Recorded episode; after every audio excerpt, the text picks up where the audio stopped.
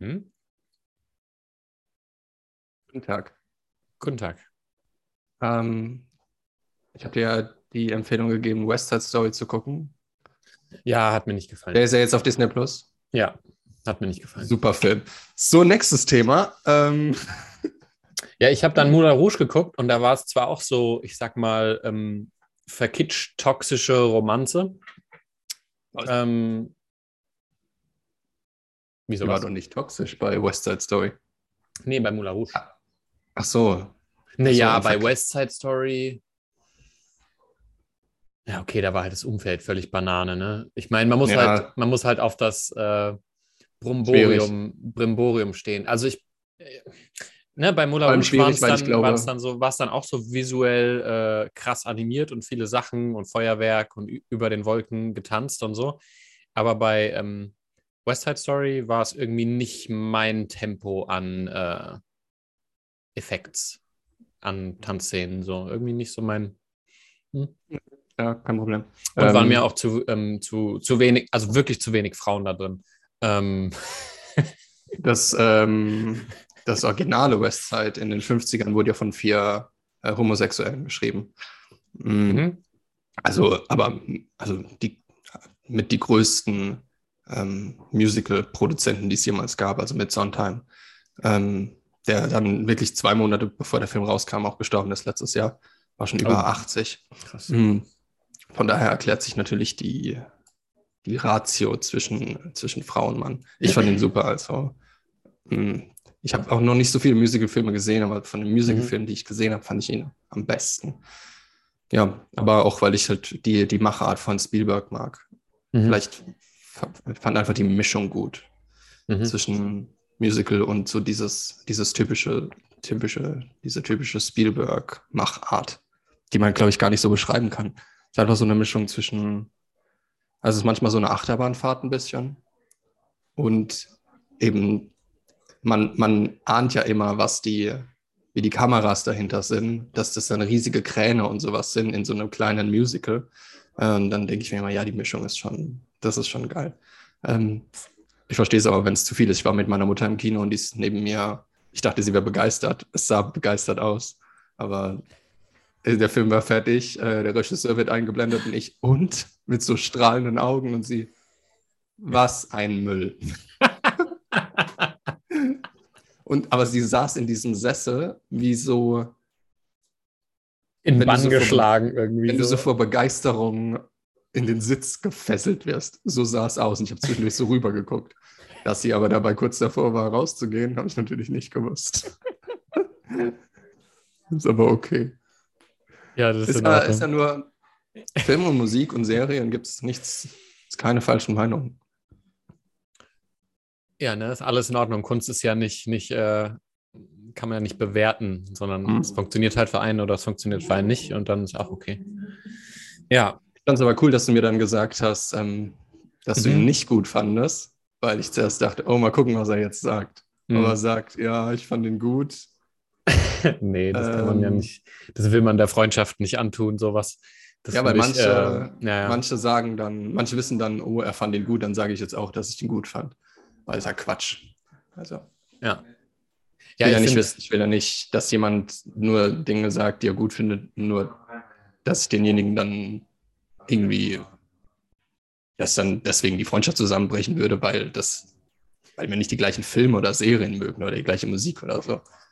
Das ist lustig, ja, weil das ist so dieses übersteigerte Denken, was bei manchen Leuten in manchen getriggerten Situationen dann aufkommt, ne, wo man, ähm, das beeinflusst dann so die Handlung und was man dann sagt und so, obwohl man gar nicht denken würde, dass, weil das sind natürlich völlig absurde Gedanken, ne? Also man sollte logisch gesehen meinen, äh, wenn dir ein Film nicht gefällt, ähm, dann ist scheißegal für die Freundschaft, ne? Man hat überhaupt keinen Einfluss. Aber so im, wenn man so an Dating-Kontext zum Beispiel denkt, da passiert es dann oder man hat schon, manche Leute haben dann schon Tendenzen, irgendwie äh, irgendwas zu schmücken oder, äh, oder zu sagen, ach ja, finde ich auch voll interessant, was du da interessant findest und so. Ja, genau, aber der, in der Anfangsphase, da ist natürlich, da verstehe ich es dann auch. Weil du brauchst ja irgendeine, brauchst ja irgendeine, ist ja irgendwas, wo du gleich bist ungefähr. Dann kann ich es mir vorstellen, dass man auch mal lügt oder übertreibt. Weil da, aber da hast du ja noch keine Basis.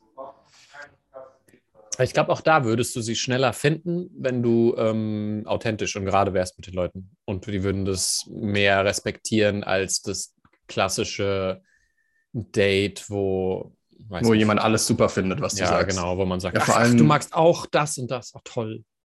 Also bei mir geht immer jemand in Respekt und Vertrauen hoch, wenn er ähm, mir mal auch mal Widerrede gibt oder auch mal sagt, mhm. wenn er was scheiße fand, also auch was ich gesagt habe. Ähm, weil also ich finde es wichtiger zu wissen, ob ich jemandem vertrauen kann, wenn es mal. Ich sag dir das halt nicht dauernd, weil wir halt so viel reden, dann würde ich es halt dauernd sagen, ne? Aber. Mhm. Ähm, nee, ich meine eigentlich, mir ist wichtiger, weil es gibt ja auch, es können ja auch mal Situationen kommen, wo ähm, man was sagt, was man eigentlich gar nicht, also wo eine Situation kommt, wo es darauf ankommt, ähm, was für sich zu behalten, wo es halt um Loyalität geht. Und wenn zum Beispiel andere Menschen involviert sind und dann, wenn dann jemand darauf aus ist, anderen nur zu gefallen, dann kann es sein, dass er halt aus Versehen mal Sachen sagt, die eigentlich nicht für andere gedacht waren. Was man sich ja auch manchmal denken kann, weil manche Themen sind halt so sensibel, dass man halt die Klappe halten sollte. Ähm, das braucht aber, das braucht man auch nicht erwähnen. Also es gibt, kennst du Leute, die dann erwähnen, ach ja, das, das bleibt aber unter uns. Also, sorry, aber ich werde über deinen nicht, ich meine jetzt nicht dich, aber ich werde jetzt nicht über einen Fetisch mit irgendwie deiner Mutter oder so reden, falls ich die mal zufällig treffe. So, ach, du bist Pauls Mutter? Paul steht ja auf mm, komische Shades of Grey Fetische. Hä, was? Ja, was soll das denn? Also ich finde, man merkt es dann immer, wenn Dritte involviert sind, ob man jemandem vertrauen kann oder nicht. Aber mhm. alleine schon so, so Kleinigkeiten sind schon, finde ich, ein guter Test, um herauszufinden, sagt jemand Sachen nur, um von mir gemocht zu werden? Das ist so ein Anfangstest. Oder kann er auch mal Widerrede geben oder so? Ja, das ist interessant. Das kann ich kognitiv fast gar nicht. Also ich kann mich dann nicht in einen Testmodus bringen. Also ich denke nicht auf der Ebene. Also ich könnte mir das quasi, äh, ich könnte es quasi dann üben, zu sagen, ach, ich probiere das ab und zu mal aus, um da ähm, zu testen oder so. Aber bei mir ist es dann mehr irgendwie, äh, weiß nicht, so wie die Person auf mich wirkt, ob ich da irgendwie ein Vertrauen aufbaue oder nicht. Ja, aber manchmal. Nicht so was, was ich so kognitiv mache. Nee, ich auch nicht. Aber wenn ich drüber nachdenke, dann fällt mir das natürlich auf. Hm. Weil es gab in der Vergangenheit ja, also logischerweise wie bei jedem, immer Situationen, wo dann anderen gegenüber Sachen gesagt habe, wo ich mir eigentlich dachte, implizit hätte man das eigentlich nicht sagen müssen. Ähm, und das kenne ich auch von mir, dass man dann die, äh, den Drang von jemandem gemocht zu werden über die Loyalität mhm. der Freundschaft oder der Beziehung stellt. Und ja. dann aus Versehen was rausplaudert und danach kriegt man dann Stress mit demjenigen, dem gegenüber man hätte eigentlich loyal sein sollen. Und der sagt dann, sag mal, hast du denn zum Beispiel mich mit demjenigen fertig gemacht oder so? Gerade in so Dreieckskonstellationen mhm. schiebt man sich dann immer auf die Seite von, also die, wenn du den Drang nach Selbstwert hast auf der Seite von dem, der neu ist und machst dann im Prinzip deine Freunde fertig. Aber auf so eine, auf so eine Liebe Art und Weise. Nicht auf so eine Mobbing Art und Weise, sondern du schiebst dich dann auf die Seite von dem Neuen, weil du von dem gemocht werden willst und gehst, hackst dann auf, auf Freunde ein und damit ist halt die Loyalität am Arsch. Kann auch umgekehrt sein. Kann auch sein, dass du dich auf die Seite dann von dem Alten schlägst, weil dir der Neue aus irgendwelchen Gründen nicht passt ähm, ja. oder irgendwas, irgendwas threatened oder so. In ja, der nur da wäre halt nicht, da wäre halt nicht der, der Drang, irgendwie gemocht zu werden nach Selbstwert oder was. Aber ich, also ich, das läuft ja auch alles im Hintergrund immer ab. Also das ist ja auch immer so ein, mhm. so ein, ach, keine Ahnung, wie so ein Rechner im Kopf, der irgendwie abmesst, kann ich demjenigen vertrauen oder nicht. Ja. Also ich finde, es gibt nicht, nichts Wichtigeres, oder? Was ist denn wichtiger, als zu wissen, ob man jemandem vertrauen kann oder nicht? Also. Ja, das stimmt schon. Also ist ja auch immer, ähm, also bei, ich meine, es gibt natürlich unendlich viele Sachen, die man so über im Liebeskontext hört, so, ah, so und so muss eine Beziehung sein und dieses und jenes ist wichtig. Aber das Vertrauen quasi so das A und O irgendwie in einer romantischen Beziehung sein sollte, ähm, hört man halt schon echt oft. Also aber nur in einer romantischen Beziehung oder auch in freundschaftlichen? Nee, Kontext? also ich finde ich find natürlich auch generell, aber ähm, wenn du eine romantische Beziehung ohne Vertrauen führst, dann ist es halt äh, implizit toxisch quasi. Ja, nee, dann ist es definitiv toxisch, ja.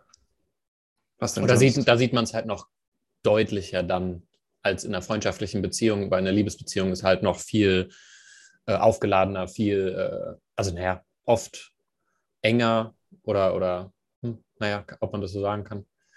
Aber ich kenne das auch von mir, also aus, ähm, aus der Vergangenheit, wo ich dann manchmal irgendwie Sachen gesagt habe, so hey, ähm, also selbst wenn da nichts aufgeflogen ist oder es nichts Dramatisches dann war oder so, wo ich mir dann im Nachhinein einfach gedacht habe, so ja, shut up, weißt du so. Aber erst danach, ne? In der Situation ist es wie so ein, so ein Drang, also wie so ein. Ziehen mhm. zu so demjenigen, genau, dem man ja. gemocht werden will. Mhm. Ja. Aber es ist voll schwer, dann währenddessen bewusst zu sein. Also ja, ja. Ja es ist ja es auch, es macht dich ja auch nicht zu einem direkt schlechten Mensch. Es ist halt nur, da übernimmt halt das Unbewusste dann in so einer Situation, wo man sich dann überlegen kann, ähm, willst du jemanden in einem engen Kreis haben, der dich eventuell richtig in die Bredouille bringt, weil er sein Unterbewusstes nicht im Griff hat zu so einem Ausmaß. Also je nachdem, hat, was die Person dann irgendwie äh, plaudert oder quatscht oder so. Hast du irgendwie bewusst entschieden, dann anderen nicht zu sagen, ob du dann was gut findest, was sie auch gut finden oder ihnen auch mal Widerrede zu geben oder kam das so unbewusst? Weil manche zwingen sich dann eben, wie du gerade sagst, dazu, ähm, bewusst von jemandem dann auch mal zu riskieren, nicht gemocht zu werden. Mhm. Was ja, was ja Quatsch ist auf der, auf der Ebene. Also es gehört ja schon mehr dazu, ähm, in einer Unterhaltung oder in einer, egal in welcher Beziehung, nicht gemocht zu werden, als nur einen Film schlecht zu finden. Ja. Aber das, man glaubt es ja. Machst du das oder hast du das bewusst gemacht? Oder ist es so, hat sich so entwickelt?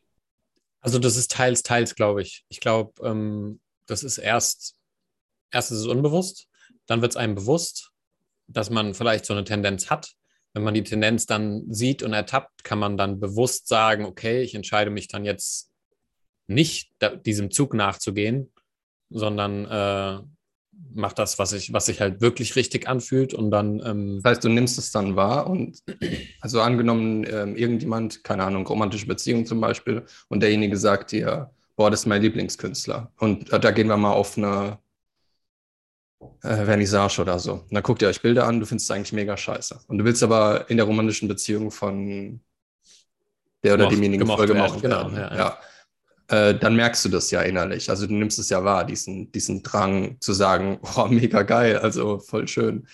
Und ja, mal so, mal so, denke ich. Also ich glaube, das ist auch so graduell, wo du dann ähm, immer mehr dich so zu äh, einer gesunden, ich weiß nicht, was Disagreeableness auf Deutsch heißt, aber ähm, so einem gesunden äh, Widerstand zu dem, also dass du halt einfach mal sagen kannst, hey, was, ich finde den voll scheiße, so, der Film hat mir nicht gefallen, weißt du, so, das ist so das Maximum, wo du dann halt völlig entspannt damit umgehen kannst, dass du was überhaupt nicht leiden kannst an ähm, irgendeinem Film oder sonst irgendwas und, es, und genau weißt, dass du, also auch gefühlt weißt, dass du äh, dass es überhaupt keine Implikation hat auf die oder haben sollte auf die zwischenmenschliche Beziehung. Und ich glaube aber eben auch, dass du bei manchen Leuten dann wirklich aufstößt, wenn sie, mhm. also es gibt wirklich Leute, da kannst du über Fußball zum Beispiel, wenn das deine Religion ist, dann würde ich ja. wahrscheinlich nichts, wäre es wahrscheinlich nicht so eine gute Idee, bei jemandem was gegen den Verein zu sagen.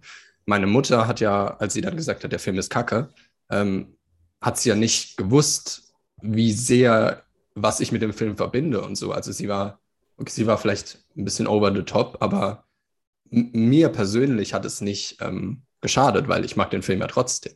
Aber sie hätte natürlich riskieren können, dass, wenn ich mit dem Film mich zu sehr, aus welchem Grund auch immer, identifiziere oder darauf vielleicht irgendwie eine Identität oder so aufbaue, dass sie mich damit tatsächlich verletzt.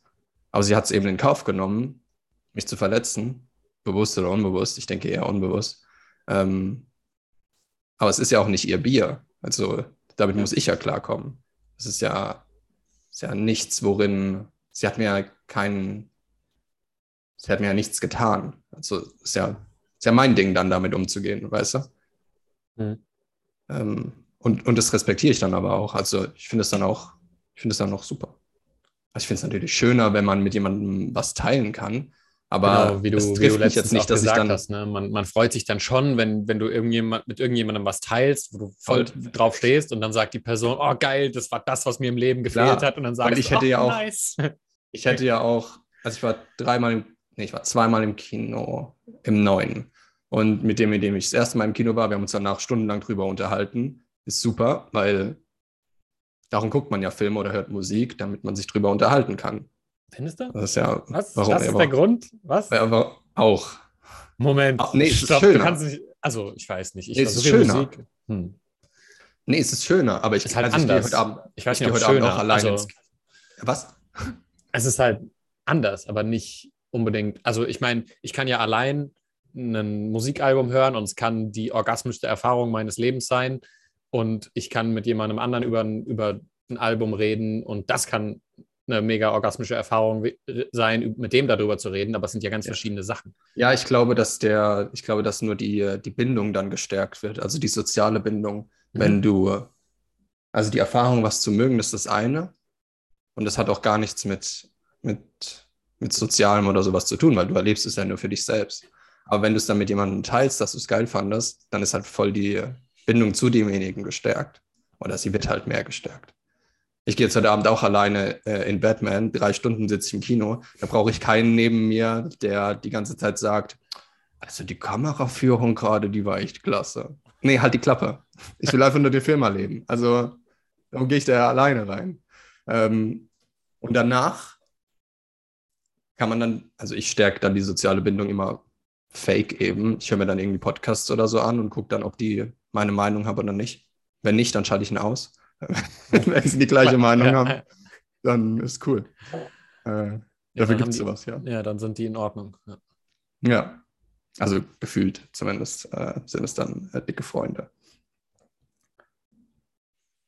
Ähm, ja, ich, äh, genau, heute Kino und gestern hatte ich Cheat Day wieder Mhm. und mir ist aufgefallen, wie schwer das ist, wenn, fuck, ey, mein Handy wird voll warm hier. mir ist aufgefallen, wie, Hast du auch schön da. ja, mir ist aufgefallen, wie schwer das ist, wenn du die ganze Zeit conscientious bist. Also, äh, Conscientiousness ist ja eins von fünf Big Five Merkmalen, also Gewissenhaftigkeit. Mir fällt es öfter auf, wie schwer es ist, die ganze Zeit gewissenhaft zu sein und ich gebe ja immer noch mal Nachschub. Also ich drücke da noch mal immer mehr auf die Tube, dass ich in Richtung 100 Prozent komme. Und wie schwer es dann ist, äh, Sachen auch mal wieder zu genießen oder mal aus der Reihe rauszufallen. Weißt, ich mache dann jeden Tag mein gleiches Essen und irgendwann schmeckt es nicht mehr und ich mache dann weiter. Und ich denke mir dann manchmal, mir, mir fällt es dann erst auf, wenn ich es echt nicht mehr sehen kann. Dann denke ich mir, warum tust du dir das jetzt an? Also, und dann, und dann ist es voll schwer, in diese Sachen genießen, Schönheit sehen, ein bisschen Chaos reinbringen und Mhm. so weiter. Es ist ähm, nicht einfach und es ist voll der bewusste Prozess, dann auch mal was anders zu machen. Nicht jeden Morgen acht Wochen lang Eier mit Reis, äh, auch wenn es lecker schmeckt. Aber irgendwann kam es mir echt hoch. Also, wenn du dich clean ernährst, gibt es da nicht viel Auswahl. Weißt du, du kannst nicht viel rotieren. Also heute gibt es entweder, Ähm, Mm. heute gibt's entweder gekochte Eier. Du ja, du kannst ja essen, was du willst. Nee, aber clean, also Nee, aber Ich mein- du, hast, du hast an sich ja schon nicht viel Lebensmittelauswahl. Du kannst jetzt entweder äh, Scrambled Eggs machen oder eben gekochte Eier. ich weiß nicht, Digga. Was Ach ist komm, mit dem ganz ganzen ehrlich. Gemüse und du könntest Nee, irgendwelche. ich esse kein Gemüse. Nein? Nee. Also ich meine, deine Suppe gestern sah gut aus, aber Ja, immerhin hat sie dich zum Einkaufen getrieben, ne? So. einkaufen. Ich bin zum DM gegangen, habe mir so Falafel äh, in die Hand genommen und dann Die kleben aber die ja nice. so, kleben die die Bulgar, ja, mag ich, kleben die bulgarische Aufkleber hinten drauf. Und dann habe ich den so ein bisschen abgezogen, um zu gucken, ob ich die deutsche Beschreibung lesen könnte. Dann kommt die Security-Frau angerannt. Und ich habe es nur hingehalten, so von wegen, ich habe es nicht abgerissen, es ist noch drauf. Weil in dem ganzen DM war niemand außer mir. Und als ich dann an die Kasse gegangen bin, habe ich gesehen, dass sie die ganze Zeit den Bildschirm beobachtet. Das heißt, sie hat mich die ganze Zeit beobachtet. Diesen weißen Mann, der vor der Falafeltheke steht. Was wird er wohl machen? Ja, masturbieren. Und, und, ja. ja, aber nee, ich finde, klar kann man bei Clean Easing viel machen, aber ich esse halt viele Sachen einfach nicht. Dann, okay. dann verliere ich mich halt in diesem, in diesem Conscientiousness. Blah. Aber es ist äh, trotzdem cool, dass du da allein das Bewusstsein für hast, äh, dass du da nicht, nicht zu sehr drin verfährst, weil manche verbringen ja teilweise ihr ganzes Leben in irgendwie so oder, oder Wochen und Monate dann äh, in so einem Tunnel. Ich meine, ja. du bist zwar schon so ein bisschen in deinem Tunnel, weil du halt super high in Conscientiousness bist. Ja, und der gibt mir auch voll viel Stabilität. Also ja. wir haben, ich weiß nicht, wir beide haben irgendwann telefoniert und dann hast du gesagt, ja, mach doch mal eine Woche kein Training oder so. Und dann habe ich richtig Angst bekommen. Also nicht so, also ich habe wirklich Angst gehabt, diesen Halt und diese Struktur nicht mehr zu haben, diese Ordnung. Und mhm. etwas, was mir halt echt viel gibt. Und dann ja. habe ich mal gemerkt, wie, wie abhängig ich davon bin. Ähm, was gut ist, weil, also was, es könnte schlimmer sein. Also, weil ich könnte von mhm. anderen Dingen abhängig sein, die definitiv destruktiver wären als das. Ich habe dann zwei Tage Pause gemacht und das war auch super. Nice. Ja. ja bei mir ist ja das durch, durch äh, sauhohe Offenheit und Extroversion und niedrige Conscientiousness, also ne, offen, hohe Offenheit, hohe Extrovertiertheit, niedrige Gewissenhaftigkeit. Dadurch ist bei mir halt quasi das andere Ende der Spektrum, des Spektrums, wo ich quasi eher gucken muss, dass ich äh, Ordnung aufbaue. Und ähm, das ist jetzt zum Beispiel im Moment so, dass ich halt irgendwie jeden Morgen äh, Yoga mache, meditiere und so. Und das macht schon richtig viel aus, weil das sind dann. Fällt dir das dann schwer, weil du machst es ja eigentlich gerne? Es fällt mir schwer, wenn es ähm, sich wie ein Mittel zum Zweck anfühlt. Also ich muss da super aufpassen, dass ich nicht, ähm, also ich mache es mir dann irgendwie madig sehr schnell. Also es ist dann puh, schwer, mich dahin zu motivieren, wenn das dann ein routiniertes Ding dann teilweise ist. Hast du Angst, dass wenn du dir so eine Struktur auflegst, fühlt sich das dann so an, als ob man dir ein bisschen Autonomie wegnehmen würde? Mhm. Ja, so Freiheit. Ah, krass, weil ja. ich meine, du legst ja die Regeln selbst auf. Mhm, ja. Theoretisch. Hast du trotzdem ja. Angst davor, ähm, dass man dir dadurch was wegnehmen könnte. Mhm. Ja, das ist also ein bisschen paradox, ne? obwohl ich quasi ja. Äh, völlig in Charge bin und sagen kann, ich lege mir nur die Regeln auf, die ich auferlegen will, mhm. dann fühlt sich quasi schon ähm, das Erfüllen solcher Abläufe sehr schnell so an, als ob mir was auferlegt wird.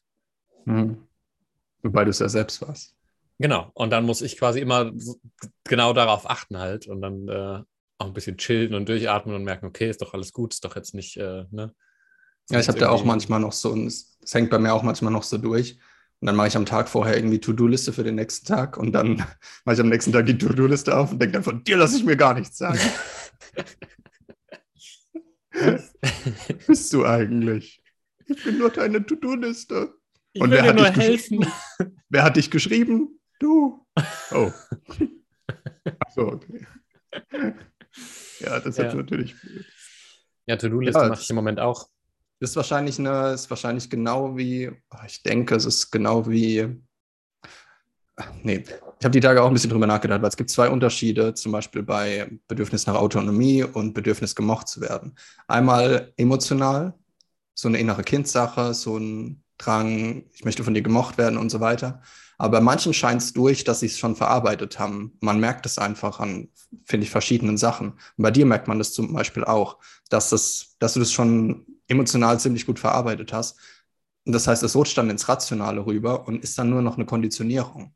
Ähm, man denkt dann, man hätte noch das Gefühl, ich, ich will gemocht werden und Bedürfnis nach Autonomie und sowas. Aber es hat sich halt dann über 20, 30 Jahre einfach angeeignet und man man läuft dem Ganzen noch so nach. Es ist halt dann einfach ein kognitives Ding. Das ist aber viel besser als oder viel leichter umzukonditionieren, als wenn es emotional ist, weil bei einer Kondition musst du dich in Anführungszeichen halt nur ähm, dagegen stemmen. Also du, du machst es dann halt morgens, also machst ja meinetwegen, keine Ahnung, To-Do-Liste, machst dann halt Yoga, es fühlt sich komisch an, weil du halt was auferlegt bekommst, aber es ist kein emotionaler Ballast, es ist nur eine kognitive Umkonditionierung von einer früher emotionalen, ähm, von einem emotionalen Bedürfnis. Also es war emotional, dann hast du es irgendwie hinbekommen, dass es nicht mehr emotional befriedigt werden muss. Es gibt ja verschiedene Möglichkeiten. Und dann bleibt es aber immer noch da, aber es ist nur kognitiv. Und eine kognitive Konditionierung lässt sich immer durch eine ganz normale Verhaltensumkonditionierung umkonditionieren. Das heißt, bei, das heißt zum Beispiel, wenn man früher das Bedürfnis hatte, gemocht zu werden und es war emotional und man hat es überwunden, dann ist es noch da, aber nur rational. Das heißt, man hält es dann zum Beispiel einfach aus, von anderen mal nicht gemocht zu werden. Und um es auf die Spitze zu treiben, was ich manchmal auch gemacht habe, kann man zum Beispiel auch Dinge, ohne jetzt andere zu beleidigen oder ohne ein Arsch zu sein, aber kann man auch Dinge tun, die bewusst forcieren, dass man auch mal nicht gemocht wird und das dann auszuhalten. Und das ist eine kognitive mhm. Umkonditionierung dann. Weil ich hatte zum Beispiel immer Angst davor, irgendwo spät ähm, hinzukommen. Also bin ich halt einfach mal zu spät gekommen und habe dann gemerkt, ach krass, ist jetzt gar nicht so schlimm. Also mhm. wenn du jetzt mal fünf oder zehn Minuten zu spät bist. Ähm, ich sterbe davon nicht, weil das emotionale Gefühl ist ja immer emotionaler Tod. Inneres Kind, emotionaler Tod. Und, das, und einfach mal dagegen zu gehen dann. Manche rutschen dann ein bisschen in die Extreme und denken, sie müssten dann jetzt ein Arsch werden und dadurch verlieren sie dann aber halt Freunde und Familie, weil sie in, in so eine Überkompensation rutschen und plötzlich denkst du dir, hey, wer ist das denn jetzt? Und sie denken dann, damit könnte ich mich jetzt umkonditionieren. Aber man muss kein Idiot sein, um, um zu spüren, wie es sich anfühlt, ähm, nicht gemocht zu werden zum Beispiel. Verstehst du das? Ist das mhm. klar? Ja, ja, also es ist schon, ähm, ich denke, dass also bei mir zum Beispiel mischt sich das dann manchmal noch. Also es gibt schon noch irgendwo ab und zu so, ja, also so eine Konditionierung, das ist halt genau das. Du musst halt immer dann, wenn die Konditionierung anspringt, im Prinzip gegenstemmen. Aber es ist viel leichter, als wenn du es gar nicht bewusst hast und das ganze Emotionale noch nicht aufgearbeitet ist. Und ich glaube, da gibt es dann immer noch manche Sachen, die dann vielleicht so ein bisschen reinwirken, die immer noch ein bisschen emotional wirken, die man noch nicht genau rausdefiniert hat. Aber du musst es auch nicht verstehen, weißt du? Also, mhm, ja. weil, weil dann gibt's, dann sitzt du da und denkst ja, okay, was ist das jetzt? Rationale Konditionierung, emotionale Konditionierung? Vielleicht ist es aber auch einfach ein ganz normaler sozialer Drang, gemocht zu werden. Weil das, das bleibt immer. Also das kriegst du nie los. Ähm, wir wollen ja von anderen akzeptiert und gemocht werden. Ansonsten stehen wir am Ende alleine da und was soll man dann noch? Es war ja, es war immer lebensgefährlich. Außer heute ist jetzt wir sind immer noch auf Gruppen angewiesen, aber nicht mehr so stark wie jetzt früher. Von daher, es wird immer bleiben, aber du leidest halt nicht mehr drunter. Ich habe auch den Drang, gemocht zu werden. Nicht bei jedem, bei manchen Menschen.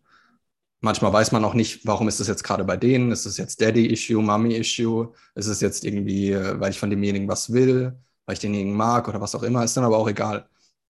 Es ist noch irgendwie Restkonditionierung, emotional, keine Ahnung. Und dann ist es halt einfach so. Aber solange ich nicht drunter leide, ist es ja in Ordnung. Genau, also. Also, das ich, ist immer Grundsatz. Ich, genau. Wenn du also, nicht drunter leidest, ist es okay. Genau, also Einfach ich, lassen dann. ich leide quasi ab und zu schon mal drunter, also aber eher selten. Und was du auch gesagt hast, ne, da haben wir dann telefoniert einmal, wo ähm, ich in der Situation war, wo ich ziemlich klar, ziemlich klar wusste, dass äh, ich die Erwartung einer Person enttäuschen werde, dass die Person nicht zufrieden damit äh, sein wird, äh, was ihr da entgegenkommt, was ich aber irgendwo sagen muss, was gesagt werden muss. Und ähm, das ist dann immer so ein Prozess, wo man dann sagt, man bringt sich bewusst in Situationen, wo man dann äh, vielleicht auch mal eine Erwartung enttäuschen muss oder jemand muss sich dann auf den Schlips getreten fühlen, äh, weil man sonst mit sich nicht integer ist. Hat dir das geholfen, in der Situation dann dir bewusst zu werden, was das für eine Beziehungsebene ist und dass die gar nicht so mhm. elementar ist, dass du von demjenigen jetzt was brauchst? Weil, weil man dann halt in solchen Situationen, es hilft dann halt zu unterscheiden, wie stehe ich gerade zu demjenigen. Ähm, ist es jetzt noch irgendwie eine, eine Beziehung? Ist es eine Freundschaft? Sind es Bekannte? Ist es die Kassiererin? äh, also. Ja, ja genau. Geholfen? Also das, das hilft und ähm, ja, ja, das hat in der Situation auf jeden Fall geholfen. Ja. Ähm, es ist aber auch, was mir dann auch manchmal hilfreich ist, manchmal ähm, hat man ja auch irgendwelche Situationen, wo man vielleicht die Person gar nicht kennt, wirklich oder noch gar nicht richtig eine Connection hat. Ne? Also auch jetzt vielleicht wieder im Dating-Umfeld, wo man sich dann irgendwie bewusst macht, so wie, wie groß ist die Gefahr denn wirklich? Also ähm, welche Gefahr? Die wahrgenommene. Ne? Also dass man dann denkt, okay, die Person ja. könnte mich nicht mögen oder sie könnte irgendwie negativ reagieren auf das, was ich tue oder sage. Also man nimmt eine Gefahr wahr. Ähm, und dann eben darüber nachzudenken, so, wie schlimm ist denn die Gefahr? Was ist denn hier, also was ist denn die Wahrheit? Ist es jetzt wirklich so eine, weil wenn dann so dieses Emotionale reinspielt, wo man dann sich weit mehr Gedanken macht, als äh, man müsste. Vielleicht ähm, weiß es die ähm, Person ja selbst. Meistens weiß sie es ja selbst nicht mal, nicht mal, was sie, was sie von dir hält, was sie von dir will und so weiter. Was sie über nee, dich denkt, das, und das ist ja gar nicht wahr. Ja, und das ist auch egal, ne? Also du musst ja auch im Leben ähm, halt mal rausgehen und sagen, ja, okay, ich, das bin ich, bitte sehr. Und dann gibt es manche, die mögen das und manche, die mögen das nicht. Und das ist okay. Wenn du dich ja, nur viel, in dem klar. Feld bewegen willst, äh, von allen gemocht zu werden, dann kommst du halt nirgends hin. Und ja, und es ist viel geiler, einem äh, von, von fünf Leuten, mit fünf Leuten umgeben zu sein, die, ähm, die dein Selbst mögen. Oder ich muss kurz umziehen, weil mein Laptop geht gerade der Lüfter an und der hat eigentlich gar keinen richtigen Lüfter. äh, hallo. Oh, hier ist auch ein schöner Hintergrund. Ja, ist auch okay. Erst eine Eule. Uh, stand jetzt doch lange in der Sonne. Gerade gedacht, was ist denn hier? Zu, zu glühen. Was ist denn hier die Klimaanlage?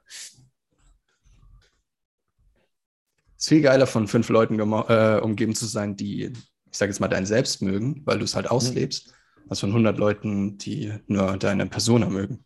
Was ja. willst du denn mit denen? Also. Ja, ne? Oder? Mhm. Mal kurz an. Ja, habe jetzt eine, eine Woche keinen Kaffee getrunken. Was? Crazy, ne? Warum? Die Kopfschmerzen sind heftig. Ähm, ja, tut mir einfach, äh, ich meine, gab es ja. Hab ich ja, gut, ich kriege heftige mal... Kopfschmerzen und Migräne. Nee, nee, also. Ich leide einfach gerne. Ja, klar, also das Absetzen ist natürlich hart, ne? Aber ähm, ich meine, habe ich auch schon mal drüber gequatscht, dass es ähm, eigentlich, also Studien gibt, dass es nicht wirklich die Energielevel erhöht, sondern die Aufgeregtheit. Was heißt, ähm, das geht aufs äh, Gefahren, äh, Angst, Fight-or-Flight-System, ähm, Adrenal ähm. Und wenn du dann jemand bist, der da eine hohe Grundaktivität schon hat, dann ähm, fühlt sich der, Kopf, der Kaffee zwar erstmal gut an, so weil du halt diesen ähm, Dopaminticker kriegst und wenn du da adaptiert bist, dann schmeckt es auch gut und so. Aber ähm, es ist dann nicht unbedingt hilfreich, wenn du schon die ganze Zeit ein hohes Gefahrenlevel hast, eine hohe Unsicherheit über deinen Alltag und dann da im Prinzip noch Kaffee drauf gießt. Und wenn du dann noch ein bisschen mehr Kaffee drauf gießt, irgendwann fliegt dir die Haube ab, ja, weil du so aufgeregt bist oder äh, aufgeladen und so. Und ich habe einfach für mich gemerkt, so, ich habe eine relativ hohe Grundenergie. Äh, wenn ich, Kann noch, auch nennen. Äh, wenn, ich die, wenn ich da Kaffee dra drauf gehe, ist es jetzt vielleicht nicht unbedingt so das. Also ich werde auch mhm. ab und zu mal Kaffee trinken, aber weil ich einfach. Wie so ein Flächenbrand. Gern mag, ja. Ja, und dann ja, ist ja immer am Ende äh, moderat. Flächenbrand, ne? dann kippst ja. du mal Öl drauf, ne? Ja. Ja, ja, ist ja am Ende immer, also ich, wir haben ja irgendwie die Tendenz, oder ich merke es zumindest bei mir, äh, die Tendenz, schwarz-weiß zu denken, also entweder immer oder gar nicht, zum Beispiel bei Konsum, wobei ja auch Moderation geht. Genau. Bei Social Media, bei Pornografie. Willst du uns was erzählen, Marius? Nein. ähm, ja, da. Komisch, dass das so, dass das so ein Entweder-Oder-Ding ist. Wie bei, wie bei Risiken irgendwie. Bei Risiken ist ja auch so, dass wir entweder Risiken komplett ausblenden oder sie komplett überschätzen. Was ich jetzt gerade auch wieder bei, bei Ukraine-Russland merke. So ein, zwei Tage, ich habe es aber gemerkt, so ein, zwei Tage Risiken überschätzt. Aber ich wusste, dass, dass das kommt. Und dann so komplett ausgeblendet. Mhm. Und dann fühlt man sich so ein bisschen schlecht, weil man denkt, oh, ich muss doch schlecht gelaunt sein, weil anderen Menschen geht es doch schlecht und ich kann doch jetzt nicht gut gelaunt sein und darf ich jetzt überhaupt noch lachen? Und äh, dann so komplett ausgeblendet. Also dann so, ja, es geht alles normal weiter. Und dann kann es aber wieder so ein Threshold geben, wo du dann wieder so rüberrutschst und es komplett überschätzt. So Weltkrieg, Universum wird ausgelöscht, alles. Und dann, wenn es dann wieder zurückgeht, dann ist wieder, oh, ist mir egal. Und äh, so ist es auch irgendwie bei, so ist es, finde ich, irgendwie auch bei Konsum. So, Also ich meine, es ist einem ja nicht, es ist einem ja nicht egal in dem Sinne, dass es egal ist, ne? Also wenn du jetzt einen Knopf hättest, wo drauf steht, okay, du beendest dieses Leid, dann würdest du den ja drücken. Aber ähm, Würde ich das? Ja. Würde ich das? Ja. Welch, äh, und dann? Was ist denn dann? Würde ich einfach nur noch rumsitzen und nichts mehr machen. Weil ich ja nicht mehr leide. Nee, also ich meine, du hättest einen Knopf, um das Leid zu beenden von den Leuten in der Ukraine zum Beispiel. Ach so. Dann würdest du das machen. Also es ist dir nicht egal in dem Sinne, wenn du es easy beenden könntest, ohne irgendwie große, ne? Also du, wenn du dann irgendwie Spenden äh, äh, nachdenkst, dann heißt es ja schon, dass du lieber hättest, dass es den Leuten da besser geht. Also es ist dir ja nicht egal im Sinne von völlig egal, was dann irgendwie klingt wie, oh Gott, dem ist es egal, wie kann einem das egal sein, oh, das menschliche Leid. Aber ähm, also es ist dir ja nicht egal. Aber es ist halt, du musst ja irgendwie noch trotzdem dein Leben leben dürfen können. Ja, also angenommen, wir überleben das alles, dann stehst du auf einmal vor deinem eigenen Scherbenhaufen, weil du dir so viele Gedanken darüber gemacht hast, dass du gar nicht mehr normal funktionieren kannst. Hm. Und was ich so die letzten Tage gehört habe, gibt es wirklich einige Menschen, und ich bin mir hundertprozentig sicher, dass das die sind, die aus der Pandemie-Panik in die Kriegspanik über Nacht quasi digitiert sind, wie so ein Pokémon.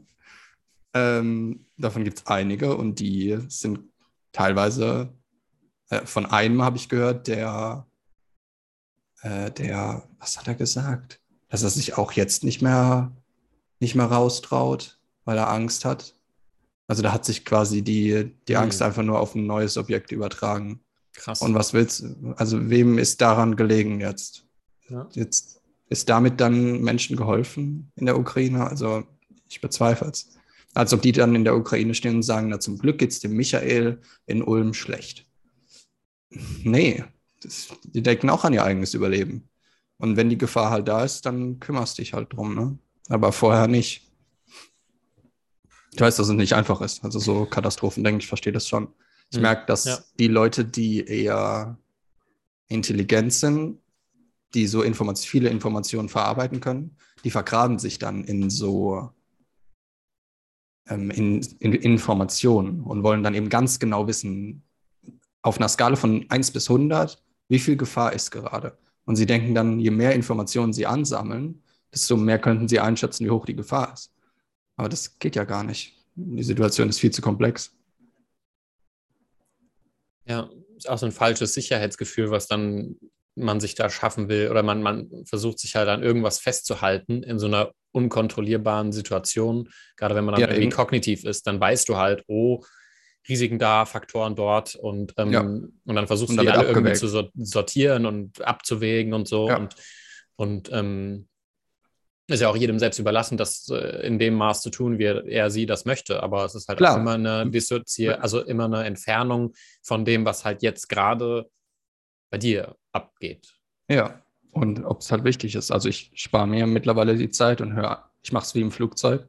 Wenn die Stewardess, wenn die panisch aussieht, dann werde ich aber auch panisch. Glaub mir. Ähm, ist mir aber noch nie passiert. Also selbst bei den schlimmsten Turbulenzen ähm, hat die sich angeschnallt und hat ähm, auf ihr Handy geguckt und hat dann irgendwie eine Zeitschrift gelesen. Dann dachte ich mir, okay, die wird es schon wissen. Und so vielleicht, kriegen die auch. Das, vielleicht kriegen die das mittlerweile beigebracht und in Wirklichkeit ist die innerlich, die sind die alle, fuck! Innerlich kriegen die Panik. Wir gehen drauf. Scheiße, daran habe ich noch nie gedacht. Meta. Ja. Naja, aber wenn die Todesangst hat, dann hilft die, diese ähm, äußerlich ruhig bleiben Schulung, die hilft dann auch nichts mehr. Da dreht auch die Stewardess dann durch, glaube ich. Wenn die, wenn die weiß, dass es gerade gefährlich ist. Weil wenn es jemand weiß, dann halt sie und der Pilot. Das stimmt. Also. Aber lustig wäre es lustig wär's schon. Wenn sie es vorspielt und fünf Sekunden später bist du tot. Ja. Ach, sie ist entspannt. Oh, ich lehne mich zurück. Ihr könnt ruhig schreien. So. Ich meine, klar, wir haben keine Flügel mehr, aber die Stewardess ist entspannt. äh, in den meisten Fällen stimmt es wahrscheinlich, aber zumindest benutze ich da das Bild dann und suche mir so zwei, drei Leute raus, die sich damit auch viel besser auskennen als ich die einfach ihr Leben dafür geopfert haben, sich in diesem, diesem Bereich perfekt auszukennen. Und denen höre ich dann zu. Und wenn die so mittelgradig unentspannt sind, dann bin ich halt auch mittelgradig unentspannt. Ich kann zumindest damit umgehen. Also es belastet mich nicht. Hm. Was ja auch okay ist. Hast du das Video, du hast bestimmt das Video geguckt, um, Six Common Mistakes um, Drinking Water? Das ich dir geschickt habe? Mhm. Ja, du hast mir ja nur einen Screenshot geschickt. Ja, das du hast mir nicht mal ist- mehr das Video weitergeleitet. Mm, Das Witzige ist, du kannst bei der, zumindest auf dem Handy, auch bei der YouTube-Vorschau, das Video muss nicht mal aufgehen und es läuft schon an. Ja, Ist das bei dir auch so? Ja, super ätzend. Und ich habe noch Ja. nicht gefunden, wie ich das ausstellen kann, weil das kotzt. Dass es einfach losläuft. Ja. Ja. Krise Und du kannst aber sogar bei der Vorschau vorspulen. Und ich habe dann vorgespult zu der Übersicht, dass ich es nicht Ah, anklicken muss. mhm, mhm, weil ich mhm. wollte ihm keinen Klick geben dafür, wie man Wasser trinkt. Und dann habe ich zu der Tafel vorgespult, was 15 Minuten gedauert hat.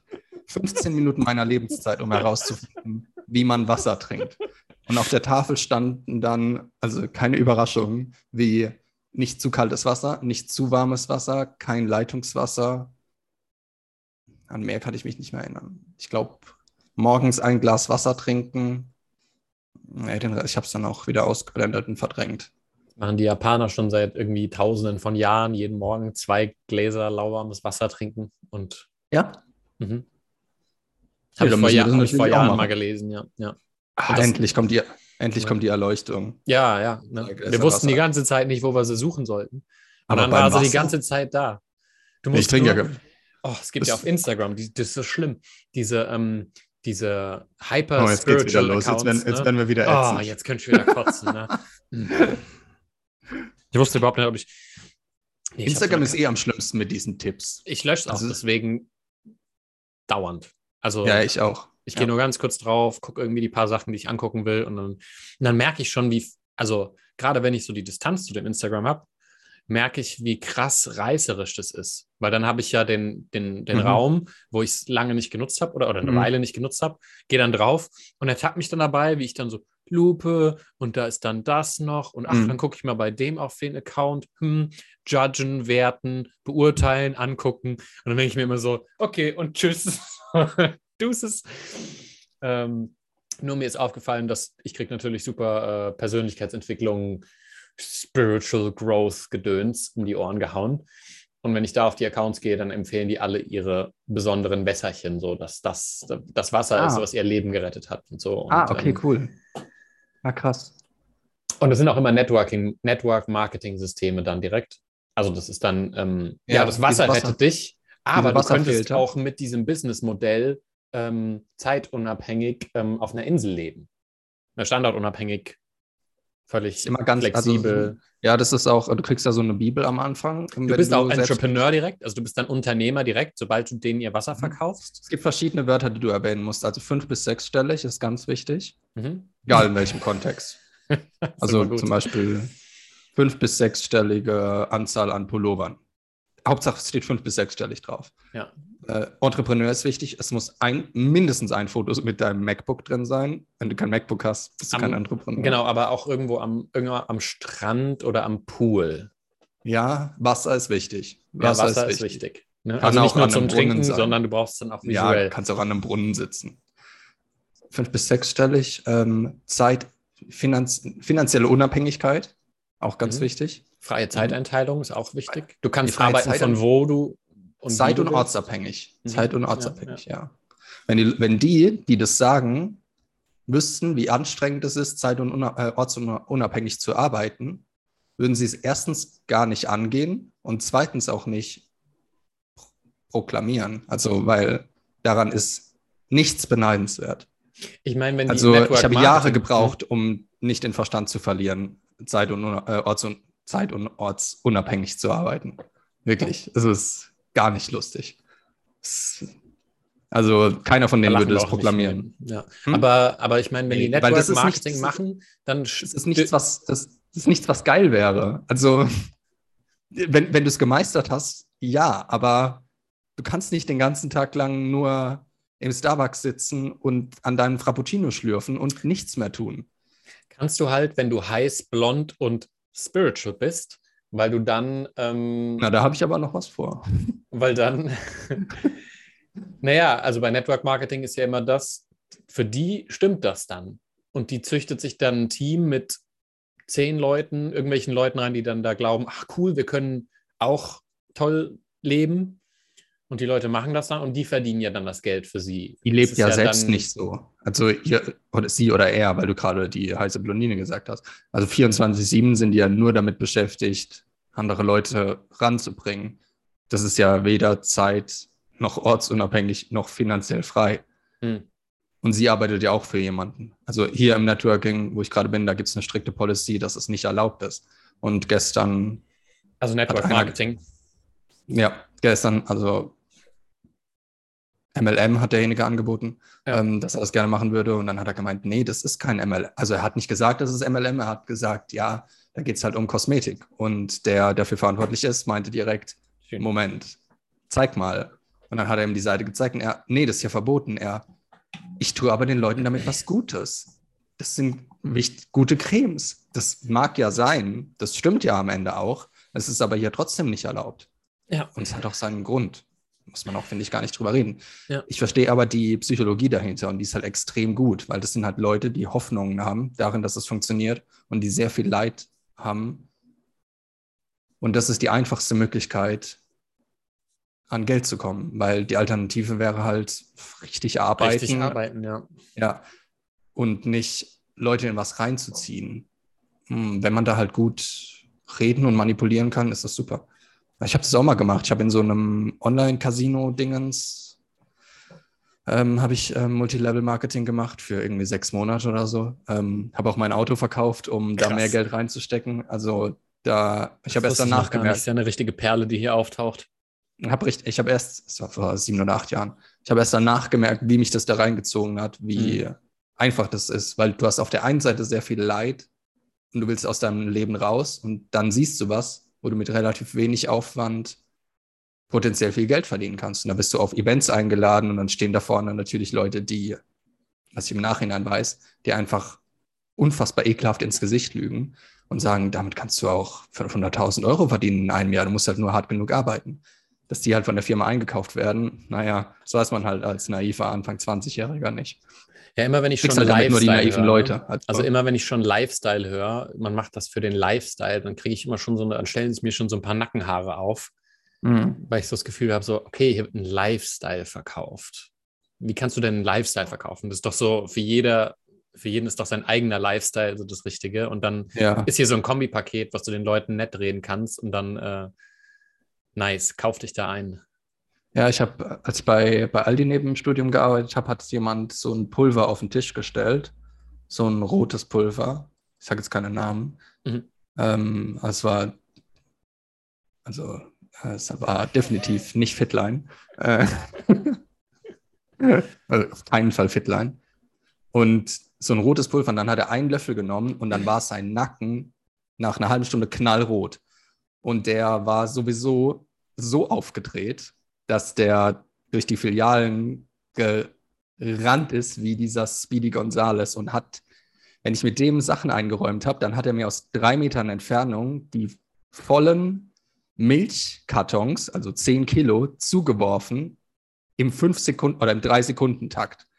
Danach standen wir beide in Wasser in unseren Hemden und in, also es war unfassbar. Und so haben wir das dann zwei Stunden durchgezogen und dann, ich war dann fertig und er wegen seinem Pulver halt natürlich nicht. Ähm, und dann, er hat aber nichts gemacht. Also er hat es einfach nur auf den Tisch gestellt. Und am nächsten Tag habe ich gemeint, sag mal, was ist das denn? Und dann ging das halt los. Da bin ich aber nicht rein, also da bin ich nicht als Mitarbeiter rein. Ich bin nur in diesem Online-Börsen-Ding mal rein. Für ein mhm. halbes Jahr oder so. Und dann war auch plötzlich die Börse weg, weil die saßen halt auf Malta und plötzlich war das Geld weg und die Besitzer waren halt auch weg. Klar, ähm, macht, ja, macht, ja, Sinn. Muss man ja auch irgendwie auflösen, das Geschäftsmodell dann. Ja, ne? irgendwann also, reicht es. Irgendwann musst ja, du. Du musst halt dein Geld rausziehen und dann halt gehen. Auf das Geld von den Leuten musst du halt rausziehen. Ja, ja, genau. Ja. ja. Klar. Was sonst, ne? Ja, ja. Hm. aber bei. Ja, das, das Pulver war krass. Das habe ich auch echt selbst genommen. Keine Ahnung, ob mir das was gebracht hat. Also weiß ja nicht, ob das Placebo ist oder ähm, einfach nur Hochvitamin. Ich glaube, es war Vitamin B12, hochdosiert. Hm. Ja, aber Ja, ich meine, manche Sachen davon, ne? Also wenn ich dann, keine Ahnung, ich denke, es kommt auch darauf drauf an, wie viel Geld man hat. Also wenn man irgendwie super viel Geld zur Verfügung hat und gar nicht weiß, was man damit tun will, an einem bestimmten Standort lebt und so, dann kann man halt sein Geld auch irgendwie in glücklich aufgewachsenes Quellwasser hauen oder so, weißt du? Oder, oder, ne, warum nicht? Für dich selbst. Ja, Kannst ja. du es ja selbst nehmen. Ist doch Ja, cool.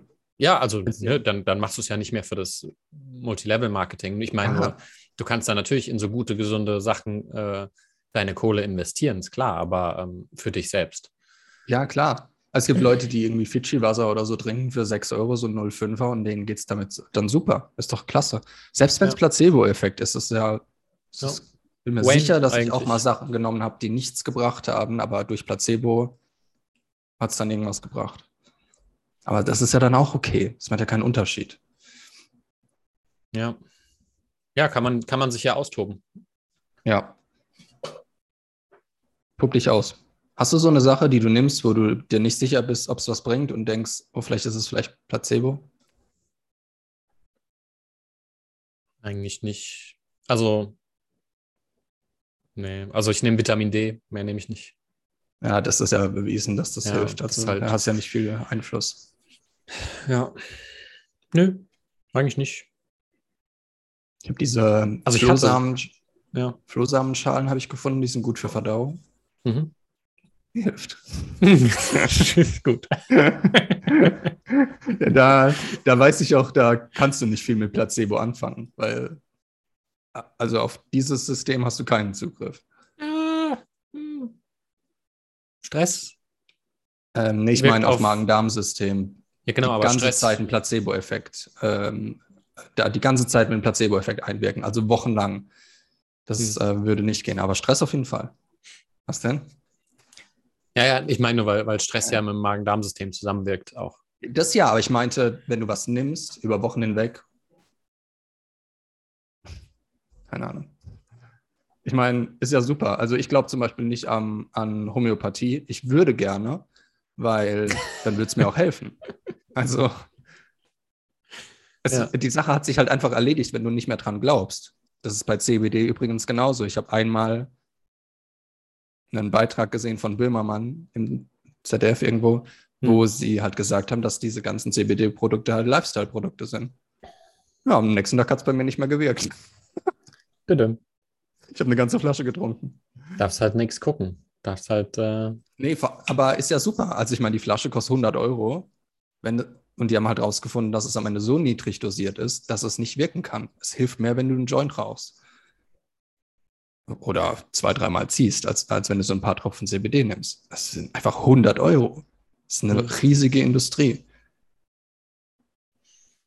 Es gibt Hm. aber auch Sachen, da hast du halt keinen Einfluss drauf. Ich habe in letzter Zeit ein paar Podcasts von Jakobsweg gehört. Wie zum Beispiel, einmal hat er Ayahuasca genommen, dann hat er Psilocybin genommen und gestern habe ich eine Folge gehört, da hat er Ketamin genommen. Und Meine da ist Güte. es, da, ja, also nicht an einem Tag, sondern innerhalb von sechs Monaten. Einfach so zum Frühstück bisschen Ketamin, ein Pilz und Ayahuasca. Ganz normaler, dann ganz mal normaler kräftig Einstieg. gegurgelt und dann runter und So, und los geht's in den dafür. Tag. Ja. Ja, und darauf denke ich, hast du keinen Einfluss. Also darauf hast du keinen Einfluss, ob es wirkt, aber deine Erwartung spielt eine Rolle dabei, wie es wirkt. Bei Psilocybin hat zum Beispiel der Tutor gesagt, dass es nicht gut wäre, wenn du panische Angst vor dem Tod hast. Das könnte problematisch werden. Eine ganz normale Angst vor dem Tod ist ja klar. Wenn man jemanden eine Waffe an den Kopf hebt, klar hast du dann Angst, aber der, Hm. äh, aber Jakob hatte ganz plötzlich im Zug ähm, Angst vor dem Tod, was bei ihm eher mit äh, Verlustängsten zusammenhing. Weil sich, weil mit dem Tod geht halt auch das Ende von Beziehungen einher und sein Kopf bringt es damit in Verbindung. Das Gehirn ist echt bescheuert. Sein Gehirn sagt, wenn ich sterbe, dann werde ich von Menschen verlassen, weil ich ja nicht mehr da bin. Und das bringt sein Gehirn mit der Verlustangst in Verbindung. Deshalb hat er Angst vor dem Tod. Ja, darauf musst du aber erstmal kommen, dass, Ja, ja. dass das damit, weil das ist ja, Das ist Ja, so, total. so weird, wie das Ge Gehirn da so Sachen zusammenstrickt. es du checkt's musst an, das du Gehirn musst checkt's erst- nicht. Das ist einfach nur eine AB, das ist nur eine AB, ähm, nur ein AB-Schema. Aber das ist kein, das Gehirn kann nicht logisch, logische Zusammenhänge begreifen. Wie ich auch immer wieder fasziniert davon bin, dass das Gehirn logischerweise nicht Dinge mit einblenden kann, die es nicht kennt und darauf dann ein Selbst- oder ein Fremd- oder ein Weltbild aufbaut. Oder Dinge, die nicht nur Dinge, die es nicht kennt, sondern auch Dinge, die es nicht weiß. Du kannst ja nur darauf, was du siehst und was du hörst, ein Bild von jemandem oder von der Welt aufbauen. Wenn du zum Beispiel nicht mitbekommst, dass Krieg ist, bist du entspannt. Aber es ist ja trotzdem Krieg. Aber dein Gehirn kann es halt nicht einblenden, weil es nicht existiert in deiner Realität. Ähm, das Problem ist halt, also Tiere machen das ja zum Beispiel nicht. Die nehmen ja nichts wahr und bauen dann darauf noch ein komplexes Weltbild auf. Die nehmen was wahr, was jetzt gerade hier visuell passiert und dann rennen sie halt weg. Aber so ein Otter sitzt abends nicht auf seinem, an seinem iPad und denkt, boah, in 2000 Kilometer Entfernung ist Krieg. Na, jetzt kriege ich aber Panik. Äh, er kriegt Panik, wenn die Bombe neben ihm einschlägt. Aber wir äh, komplexen Idioten werden halt davon beeindruckt. Ja, und weil wir halt auch die, äh, das Bewertungssystem so ein bisschen falsch ausgeprägt haben in unserer Gesellschaft, wo man halt alles immer sofort irgendwie ähm, in eine bestimmte Richtung bewerten tut. Und das bringt einen dann halt auch in die Bredouille, weil dann halt das Hirn überaktiv dauernd denkt, es müsse irgendwo irgendwas tun, wenn es was sieht und bewerten, ob das jetzt toll oder, oder nicht toll ist, ähm, statt halt zu erfahren und irgendwie, oder man kann dann irgendwie mal kurz drüber nachdenken oder so, was da genau vielleicht passiert, aber die Bewertungen bringen uns halt auch dauernd in die Bredouille. Auch so ein bisschen sozialer Drang, ne? So, oh, andere reden jetzt darüber, ja, dann musst du ja auch irgendwie mitreden können. Ja, auch das. Ach, da Weil wer so bist, dran. Wenn, wenn, wenn dich nicht interessiert, dass Menschen sterben. Bist du ein Psychopath oder was? Ja, bist halt, dann bist du ein Scheißmensch, ja. Das ist ja. äh, wie also bei der ja ähm, Bekannten von mir, wo der ähm, Mitarbeiter dann gestorben ist und sie keine Gefühle da darüber hatte und dann äh, sich quasi geschämt hat, dass sie da keine Betroffenheit hat. Und ich so, ja, willst du, also hättest du lieber von dir, dass du betroffen wirst bei sowas, wenn du keine Connection zu der Person hast? Was war das Problem, dass andere es dann nicht gemerkt haben? Oder dass andere dachten, sie hätte ihn vielleicht sogar umgebracht oder so? Nee, nee, also es war rein äh, Entsetzen über sich selbst, dass man sich nicht betroffen fühlt bei ja. jemandem, mit dem man keine ja, ja. Verbindung hat. Wo man sagen kann, so, ja, willst du jemand sein, der bei allem dauernd betroffen ist? Ach so, sie hatte gar keine Beziehung zu dem. Nö, also sie kannte ihn halt von der, also war halt ein Mitarbeiter. Ach ne? so, ne? ja. Ja, ja, genau, aber es ist halt krass, weil, weil, die Leute dann halt denken, man müsse ein betroffener Mensch sein, bei, also bei allem Möglichen. Ich habe äh, hab ja einen Stiefbruder und von dem ist mal der Opa gestorben. Da war er ich glaube, acht oder neun oder so. Und mhm. ähm, ich war dann auf der Beerdigung dabei. Ich kannte den Opa nicht so gut, war jetzt auch nicht mein Opa. Und mein Stiefbruder saß dann da und hat alle anderen gesehen, wie sie weinen. Und hat dann so nach unten geguckt und hat sich so angestrengt zu weinen. Ähm, und dann habe ich zu ihm gemeint, das musst du jetzt nicht machen. Das ähm, ist nicht schlimm, weil er konnte das noch gar nicht ah. wahrnehmen mit acht oder neun. Mhm. Vielleicht sogar noch jünger, ich glaube noch jünger. Ähm, das war interessant, dass sogar Kinder dann andere sehen, dass sie traurig sind und denken dann, oh, da muss ich die jetzt imitieren, weil ich sitze hier und würde halt gerne wieder nach Hause gehen und Playstation spielen. Ähm, und die sind aber alle traurig. Ich glaube, das konditioniert sich dann auch ein bisschen ins das Erwachsenensein. Ja, es gibt auch das Umgekehrte. Ne? Ich hatte das mal bei einer, ähm, wo jemand gestorben ist in der Familie, wo ich nicht so den Draht hatte. Und dann wurde mir bei der Beerdigung oder oder schon als ich den, also ich bin da ins Krankenhaus gegangen, habe den Körper gesehen und so. Und da wurde mir auch dann äh, suggeriert oder gesagt, dass es doch äh, gut wäre zu weinen oder ich, ich dürfe ja weinen, so ungefähr. Ich denke, weißt du, so im Nachhinein denkt man sich auch so, Nur als, als Erwachsener da so, ach, danke, ist ja lieb, jetzt, okay. jetzt kann ich endlich. Äh, okay, danke, okay. Ne, super. ich habe eben, bevor wir telefoniert haben, habe ich noch von einem gehört, der kann nicht weinen, der hat ähm, Probleme mit den Tränendrüsen weil da gab es irgendwie mal eine Infektion und der muss zum Beispiel, wenn er, er hat zwei, drei Therapeuten, war bei zwei, drei Therapeuten und denen musste er das sagen und ärztlich bescheinigen, damit sie eben nicht verwirrt sind, wenn er nicht weint. Und weil es ist halt voll schwierig. Es dient ja auch ein bisschen als, um in, so, um in sozialen Beziehungen besser zu funktionieren und darauf zu reagieren. Also wenn du jetzt anfangen würdest zu heulen, dann würde ich natürlich sofort aufhören zu reden. Äh, weil ich dann denke, hä, was ist denn hier los? Und in einer therapeutischen Beziehung ist das ja auch voll wichtig. Also ich stelle mir das voll schwer vor, weil du weißt gar nicht, wie geht es demjenigen jetzt gerade wirklich. Und er hat halt gesagt, was mir dann auch aufgefallen ist, bevor er es gesagt hat, Tränen sind ja dafür da, weil sie Glückshormone ausschütten und den Schmerz kompensieren sollen. Und das hat er ja gar nicht. Also er ist hat das gesagt, so. Ich habe mal Ja. gehört, heulen, also habe ich mir irgendwo gelesen, dass das ni- nicht wirklich was bringt. können wir gerne nochmal gucken. Also mich würde es auch nochmal interessieren, aber ich Ja, glaube, ähm, können wir mal die nächsten Tage gucken. Ich glaube ja. Also ich glaube, es ist ähm, guck mal mal. ich glaube, es ist Ephedrin. Mal gucken. Oder zumindest ein, zumindest ein Glückshormon. Wenn du jetzt googelst, findest du nur, findest du nur Bullshit. Ja, wirklich. Da kommen dann Seiten, die von irgendwie NetDoktor oder sowas. Okay. Die dir dann sagen, ja. Aber wir gucken mal. Ich guck mal, gucken mal auch ein paar Studien an. Aber für ihn zumindest, es kann ja sein, dass, dass er sich das einbildet, aber er hat gesagt, für ihn ist es schwierig. Mhm. Er hat sogar gesagt, er würde gerne wieder weinen, weil es für ihn schwierig ist, wenn es ihm schlecht geht, das zu verarbeiten, ohne zu weinen. Und das verstehe ich. Mhm. Also wenn es dir mal so richtig scheiße geht, dann holst du mal so los eine halbe Minute und dann geht es dir auch besser. Aber das ist halt so ein, wie so eine Art Durchschütteln. Das ist ja wie so eine Art Durchschütteln. Es gibt so innere Kindübungen, wo man, wenn man merkt, dass man irgendwie angespannt ist, dass man sich auf den Boden legt, so zusammenkrümmt und Weinen provoziert. Also so tut, als ob man ein kleines Kind wäre. Ähm, und äh, wahrscheinlich nach ein paar Sekunden oder nach ein paar Minuten spätestens fängst du dann wirklich an zu heulen, was für Erwachsene meistens schon sehr förderlich ist.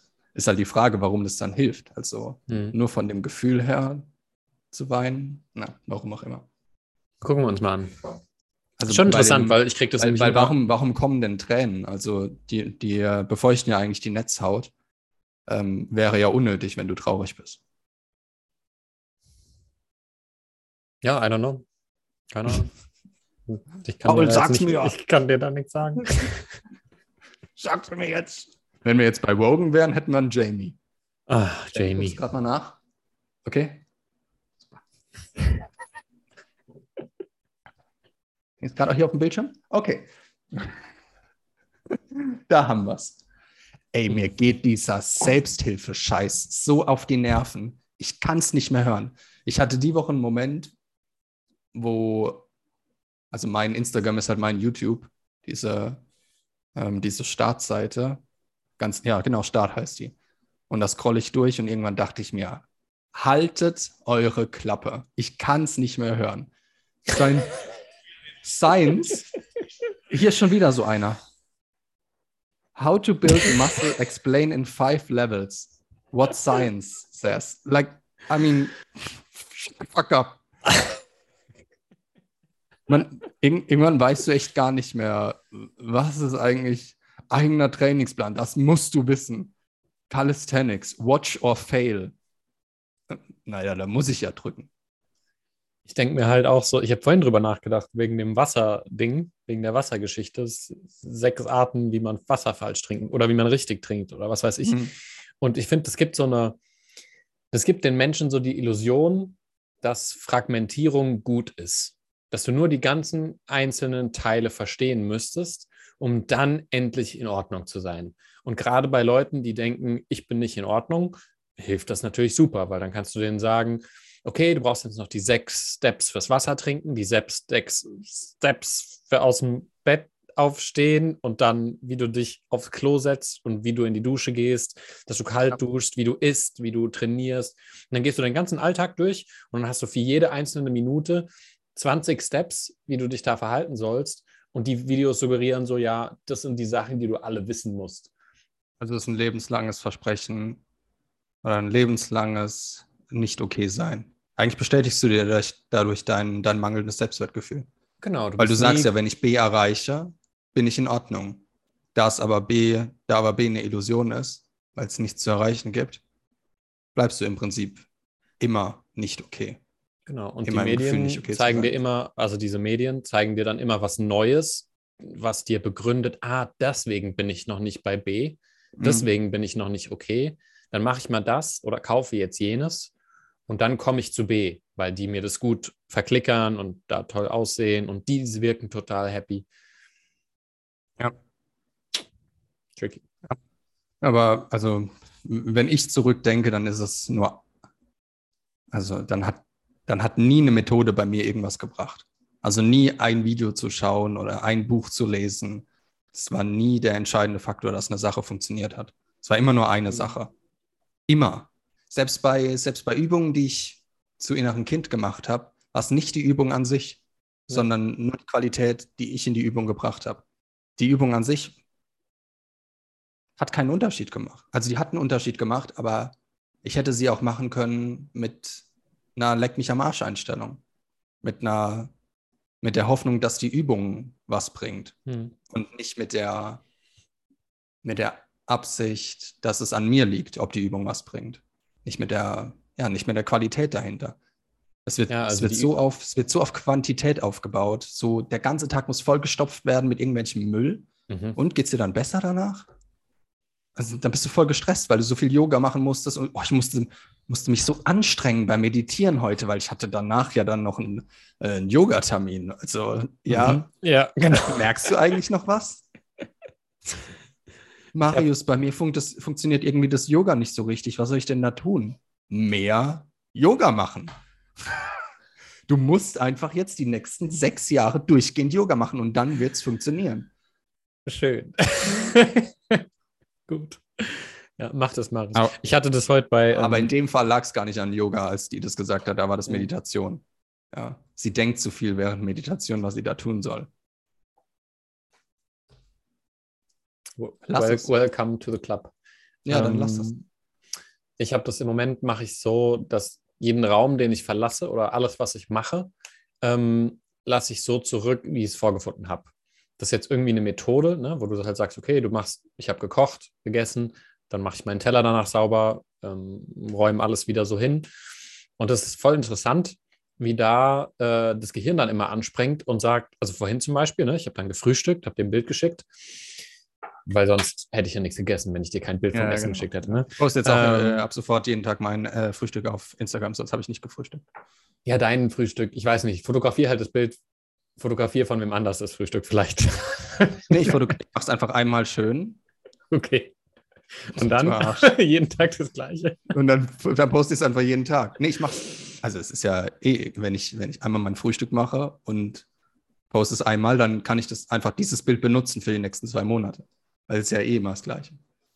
Was ich, was ich lustig ja. fand, war, ähm, wie mein Hirn, ne? ich habe dann so am Tisch gesessen, darüber nachgedacht, ach ja, ich mache jetzt immer nach allem direkt Ordnung. Dann ist mein Hirn angesprungen und hat gesagt, hm, aber jetzt nach dem Frühstücken direkt zu spülen, habe ich ja eigentlich nicht so Lust. Ich nehme den Teller mit zum Schreibtisch und äh, sortiere mich schon mal für den Podcast und so weiter. Und da habe ich mir auch wieder gedacht, so, ach so, machen wir das so, ja, interessant. Sehr, sehr gut. Schön, dass wir das so beschlossen haben, dass es sinnvoll ist, jetzt nicht zu spülen. Und dann habe ich gespült. Und dann. Äh, und, und sitzt dann so, da und diskutiert erstmal zehn Minuten mit seinem Gehirn. Ach so, ja. Na, das ist ja natürlich toll. ja, genau. Aber warum denn nicht? So ein kleines Gruppengespräch, weißt du? Ja. Und dann, Findest du es äh, nicht gut oder was? Ja, und das äh, war halt äh, echt, echt interessante Erfahrung. So da, ja, also das Schon krass, wie man da so bevor. Und jetzt hast du einfach dein, dein Geschirr weggeworfen, weil du gar keine Lust mehr hast. Nee, ich habe es dann gespült, weil ich will halt nicht, dass meine Handlungen nur ein Mittel zum Zweck sind. Also, dass die nur sinnvoll sind, um von A nach B zu kommen. Weil das ist ja auch mhm. immer so dieses Methodendenken, wo man sagt, die Methode ist nur äh, ein Zweck, um dann endlich okay zu sein. Aber mit der Einstellung wirst du der Methode nie was abgewinnen. Deswegen ja, ist stimmt. es halt auch so find, bei dem Spülen, warte mal, äh, deswegen ist auch bei dem Spülen aber dann so. Shut up. deswegen ist bei dem Spülen auch so, das ist so eine Methode und dann ist quasi interessant so die Erfahrung ähm, des Ganzen und wo die dann bricht. Also wo man dann wieder in Methodendenken geht und sagt, ich muss jetzt die Zeit möglichst effizient nutzen. Ich spüle jetzt nicht jetzt und gucke dann noch irgendwas, während ich frühstück und während ich ähm, was anderes machen sollte und so. Weißt du, das ist so dieses Stacking von Sachen, als ob man dauernd so viel zu erledigen hätte und alles wäre so wichtig. Und äh, statt dass man sich auf das konzentriert, was man gerade macht, weißt du. So, du meintest, äh, dein Gehirn hatte die Tendenz, jetzt die Zeit noch mit irgendwas zu füllen, anstatt die Sache erstmal zu genießen und nicht schon wieder in den nächsten, in den nächsten Step zu gehen. Genau, also in meinem Hirn wurde quasi der Widerstand zu dem Spülen aktiv, hat dann gesagt, wie umgehen wir das, hat dann einen Grund gefunden, wie wir das umgehen, dass, wir, dass ich mich an den Schreibtisch setze, irgendwas YouTube gucke und währenddessen esse. Und dann ist das Essen entwertet zum Mittel zum Zweck, das Spülen genauso. Ähm, und wird halt alles irgendwo weggeschoben und äh, ist im Prinzip so ein Widerstand zu dem, was ich da eigentlich gerade machen könnte und so. Ich frühstück dann halt nicht mehr richtig, sondern ähm, mache halt irgendwas anderes, was auch mal okay ist. Irgendwie, aber. Ach, selten eine Sache alleine. Also wenn ich koche, höre ich Podcast, wenn ich esse, höre ich Podcast, wenn ich arbeite, höre ich Musik. Ich deshalb ist das für mich gerade irgendwie chinesisch, was du redest, ja, weil ja. ich aber das kommt, kann das gar nicht mehr auseinanderhalten. Ich glaube, das kommt auch ein bisschen, dass ich gerade so in so einer viel Meditationsphase bin, viel Ja, Dopaminfastenphase. Und wenn Ja. du dann viel Dopamin fastest, dann bleibt recht wenig übrig. Dann merkst du, wie viel Raum du so im Ja. Tag hast und dann äh, Aber gehst du da wieder radi- radikal oder achtest du einfach drauf? Also sagst du, nee, radikal alles streichen? Nee, nicht radikal. Nee, nee. Okay. Nee, nicht Weil radikal. ich glaube, es ist schwer, dann einen, es ist sehr schwer, einen Mittelweg zu finden bei, Hm. Bei Dopaminfasten, weil man rutscht schnell, sehr schnell wieder rein. Also Dopamin hat halt so ein- wirklich so ein, ja, logischerweise so einen Suchtfaktor. Und du holst dann eine Sache wieder zurück und die steigt dann nicht so linear, was das Suchtempfinden äh, angeht, sondern so, du holst sie zurück. Dann denkst du dir, okay, jetzt nur noch einmal und zack, bist du quasi wieder auf dem Level wie vorher. Ähm, bei allem irgendwie. Also bei allem, was Dopamin auslöst. So finde ich es finde ich schwer, da eine Moderation zu finden. Also eine Moderation gut, also im Sinne von die- moderat. das, das, das Problem ist ja nicht die, äh, die Masse an Dopamin, die dann mit dem einen Mal ausgeschüttet wird, sondern die Sensibilität von den Rezeptoren. Und die passt sich ja über längere Zeit dann schon an. Das heißt, selbst wenn du dann mal einen hohen Dopaminstoß hast, es ist ja nicht so, dass der, Sen dass der Rezeptor jetzt sofort wieder massiv desensibilisiert wird. Aber ähm, Ja.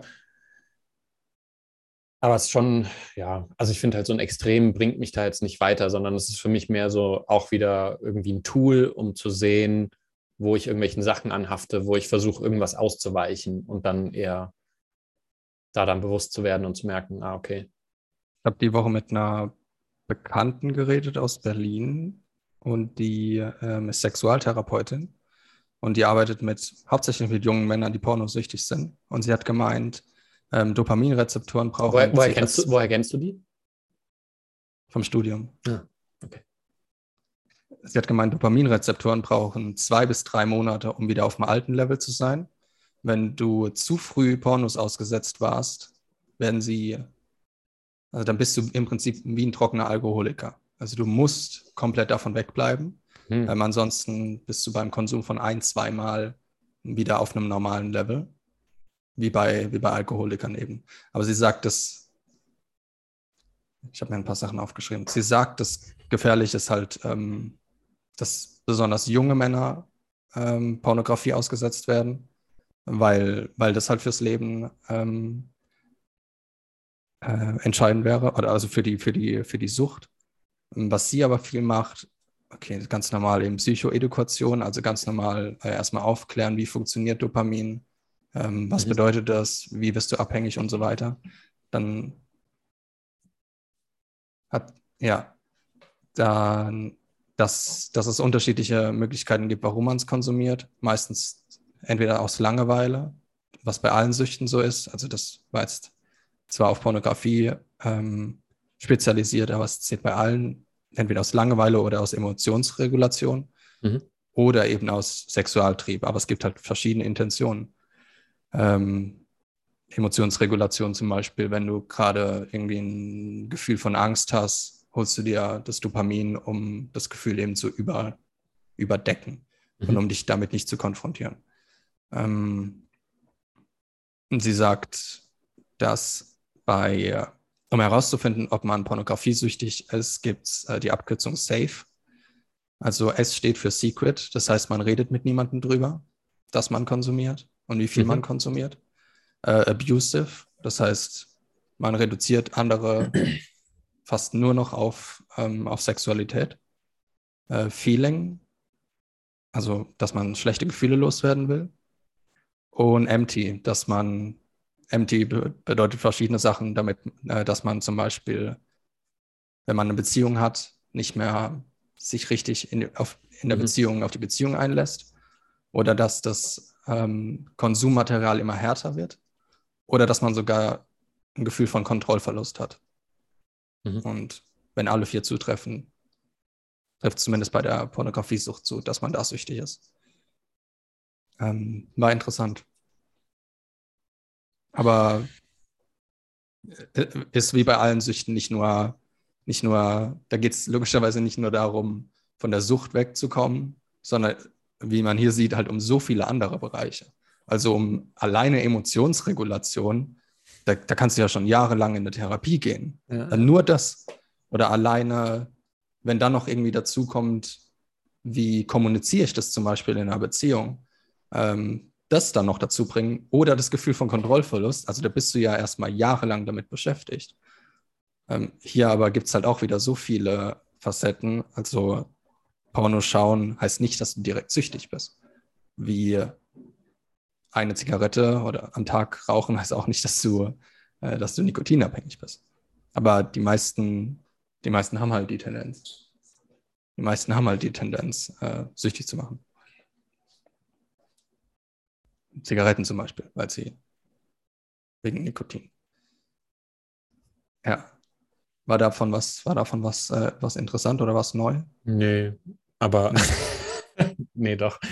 Also es ist schon, ja, schon ein interessanter Exkurs. Ich, ähm, ich finde auch bei Pornos, ähm, da haben wir letztens mal äh, im Telefonat drüber geredet, dass es halt auch interessante Erfahrung ist, mal, also kannst du masturbieren ohne Porno?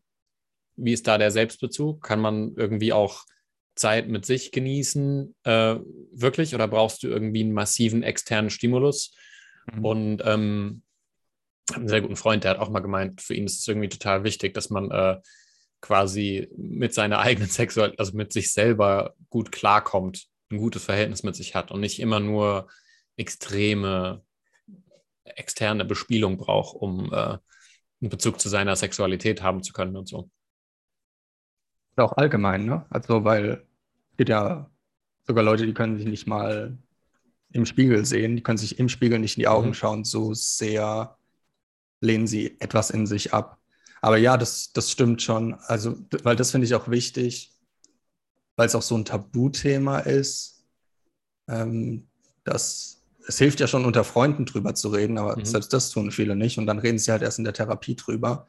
Und sie meinte eben auch, dass junge Männer zu ihr kommen und zum Beispiel erektile Dysfunktionen haben und dadurch dann die Beziehung ähm, zugrunde geht, weil sie, sagen wir mal, über einen Zeitraum von zehn Jahren oder so täglich mehrmals Pornografie ausgesetzt waren und gar nicht mehr normal eine, ein Sexualleben haben können. Wenn, wenn der, wie wir es, haben wir letztens drüber geredet, auf, auf äh, Chemsex-Partys nimmst du ja Drogen, die die Lust verstärken und Scham wird ausgesetzt und so weiter. Und dann vergleichst du ja auch dein Leben lang mit diesem einen, mit diesem einen Abend oder mit diesem einen Mal auf Drogen. Und dann wirst du nie wieder ein normales Leben führen. Hm, so ähnlich ist es auch bei, bei Pornografie, dass du dann bei zu viel Konsum kein normales Sexualleben mehr führen kannst. Und ja, da hilft es nur, ich wusste nicht, dass es so lange ist. Das hat mich bei ihr überrascht, dass sie mhm. gesagt hat, dass es zwei bis drei Monate dauert, bis da geht es ja nicht nur um Dopamin, da geht es ja auch um Verhalten und um Projektion und, so, und um Übertragung und so weiter, dass das so lange dauert. Plus, wenn du jung bist, ist dein Gehirn halt natürlich noch sehr anpassungsfähig. Äh, und da geht es natürlich viel schneller, wenn du älter ja. bist. Ja.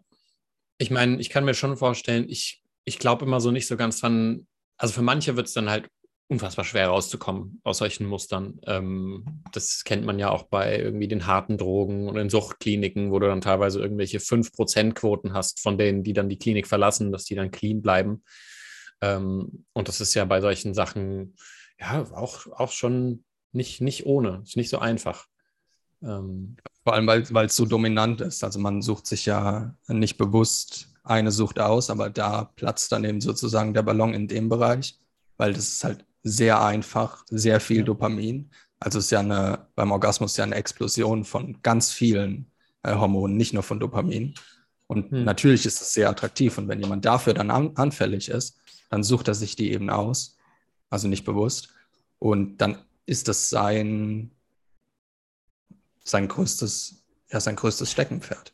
Und auch sein, ja, ein bisschen wie so ein, ja, jemand, der halt das Leben bestimmt. Wie bei einer Zwangsstörung hat mal jemand zu mir gesagt, dass äh, es sich für ihn so anfühlt, als ob die Zwangsstörung das Sagen hat.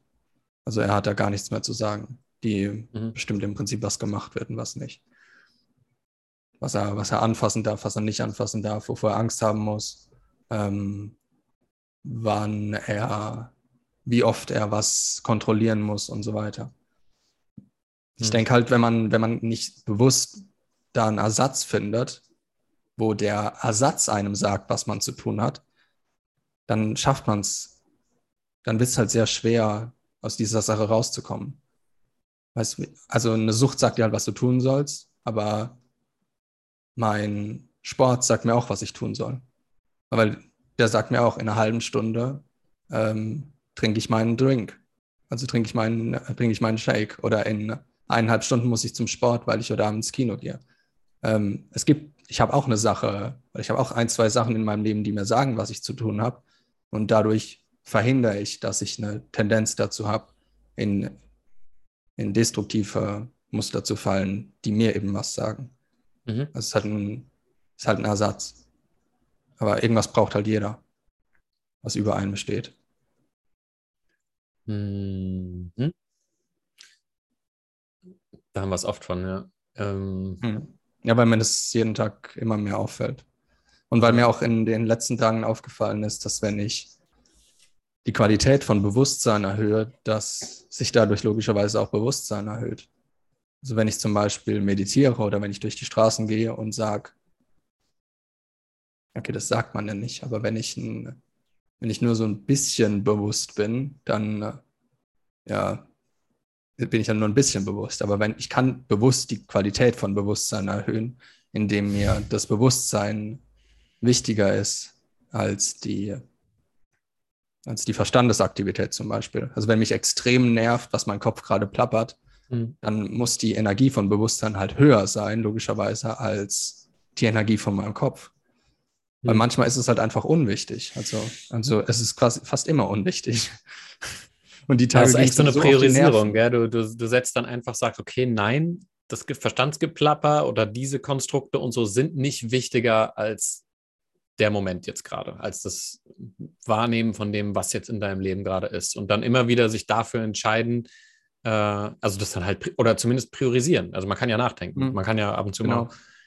Aber das ist halt, ich meine, solange irgendwie Nachdenken und äh, Gedankenkonstrukte und so priorisiert sind, heißt es ja, sie nehmen größeren Anteil im Leben ein. Das heißt, das Leben findet größtenteils in der Illusion statt. Und das ist halt, reizt, reißt einen halt immer rein. Weil in so einem Illusionsland, naja, dann übernimmt halt alles Mögliche dauernd die Kontrolle. Und es ist trotzdem eine Entscheidung, äh, es nicht mehr mitzumachen. Ne? Also es ist kein, kein Muss. Also du bist nicht dazu gezwungen, dir, dich immer wieder unter deine Gedanken zu legen und das mitzumachen. Und was, was ich auch wichtig finde, und das betont auch Sam Harris immer, äh, das braucht keinen Aufwand. Also es braucht keinen Aufwand, bewusst zu sein. Du musst dich nicht anstrengen weil es ist kein Wettbewerb. Also es gibt keine, es gibt keine Medaille oder keine Olympiade. Ja, be bewusstester Mensch. Der ist bewusster. Ja, weil ich hatte das, das war gut, dass ich das die Tage äh, gehört habe. Das war so eine, so eine Unterhaltung, die er mit jemandem hatte. Mhm. Und ähm, ich bin halt durch die Stadt gelaufen und habe gedacht, okay, ich streng mich jetzt an, dass ich bewusst bin. Und es hat auch relativ gut funktioniert, aber es war halt anstrengend. Und dann meinte sie auf einmal, ja, aber du brauchst dafür keinen Aufwand. Es, kann, es ist immer da und es kann auch einfach immer da sein. Da dachte ich mir, ach so, ja, stimmt. Also, weil bei, weil bei allem brauchst du irgendeinen Aufwand. Bei allem. Nur bei dem halt nicht. Und das, das ist immer schön zu switchen dann. Ja, ist immer auch so, so ein bisschen wie, fühlt sich immer so, also man kann es ja nicht beschreiben oder so, aber es ist immer irgendwie so ein bisschen wie loslassen für mich. Mhm. Also so, so wenn man dann irgendwo ein bisschen krampfartig mit der Welt umgeht, das ist dann wie so ein bisschen so mehr ausatmen, so ein bisschen, weißt du, so ein bisschen so ein Einsacken. Und dann kommt man irgendwie näher ans bewusste Wahrnehmen. Naja, wie gesagt, man kann es nicht beschreiben, aber. Und das bestätigt ja dann auch nicht mehr dieses, äh, dass es noch was zu lernen gäbe mhm. oder so. Also, weil wenn ich zum Beispiel in, äh, irgendwie weggehe also ich habe nie ein Problem mit zwei, drei Leuten. Das ist okay. Sobald es zu viel wird, sobald es mehr als zwei, drei Leute werden, wird es für mich erstmal anstrengend. Vor, vor, allem, wenn ich die meisten davon nicht kenne. Hm. Da, da, dreht mein Gehirn komplett hohl. Und dann bin ich auch mega angespannt und ähm, fällt es mir schwer, in der Situation bewusst zu sein. Da muss ich jetzt aber nicht irgendwie noch was lernen, was, wie man damit umgeht und müsste da 80 Bücher lesen und sieben Methoden, wie man in sozialen Interaktionen gelassen bleibt. Ja. Ich, ich muss, also ich muss nicht, aber in der Situation, ähm, es hilft nur in der Situation dann bewusst zu sein und zu merken, okay, du bist gerade bist gerade angespannt. Also ein Gefühl von Bewusstsein in der Situation zu haben, wie in der Meditation. Und dadurch dann entspannter zu werden. Und dadurch dann überhaupt wieder überhaupt Unterhaltung mit anderen haben zu können, ohne danach nach Hause zu gehen und komplett fertig zu sein und so denken, Alter, wer hat mich denn durch den Fleischwolf äh, gezogen? Ja. Ich fand, ich fand auch nebenbei, als du es vorhin mit dem Spiegel gesagt hast, gell, das finde ich auch, also super das interessante Selbstexperiment für Leute, wenn man sich so lange vor einen Spiegel setzt und da einfach mal bleibt und sich mal in die Augen guckt und mal guckt, was passiert. So. Da gibt es dann immer so Schwankungen, so extremes Unwohlfühlen bis hin zu, hey, gar nicht so, gar nicht so schlimm. also das gar nicht so gar nicht nach, ja, kann ich gar nicht nachvollziehen. Also aber äh, ich finde es ich interessant, dass es Leute gibt, also die auch wirklich gesagt haben, dass okay. es unangenehm ist. Also du kannst nicht nachvollziehen, dass es unangenehm ist? Ja, ja, ja. Hm, okay. Ja. Ähm, ja, ist halt interessant, so wenn du dich dann quasi anguckst und auch so ein bisschen überlegst, wo spürst du dann in deinem Körper eine Verspannung hm. oder wo, wo, wo hakt es hm. jetzt, wo bist du so ein ja. bisschen im Widerstand und dann kannst du halt quasi gucken so und de an der Stelle so ein bisschen loslassen und merken, ah, okay,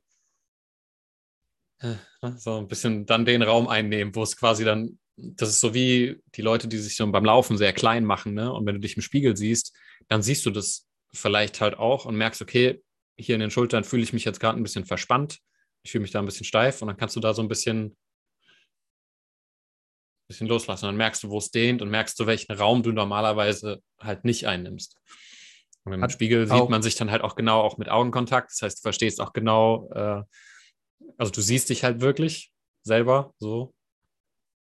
Hat auch jemand gesagt, dass es helfen würde, sich beim Yoga aufzunehmen und danach mal zu schauen, ob man wirklich, ähm, ob man sich nicht irgendwie verdreht oder ob man, äh, ob man nicht komplett schief steht. Denkst du, das hilft? Aufnehmen ist so ein bisschen schwer, weil du dann nicht mehr im Gefühl bist. Also du kannst dann retrospektiv vielleicht nicht mehr genau nachvollziehen, wie sich das angefühlt hat, was du jetzt so, auf der Kamera eher siehst. Die, äh, ich meinte eher die Haltung, also nicht mhm. das Gefühl an sich, sondern ob die Haltung komplett schräg zum Beispiel ist, weil das merkst du ja nicht. Ja, ja. Wenn du dich, wenn du zu tief im Yoga bist, merkst du nicht, ob, ob, du, ob du es jetzt richtig ausgleichst oder nicht.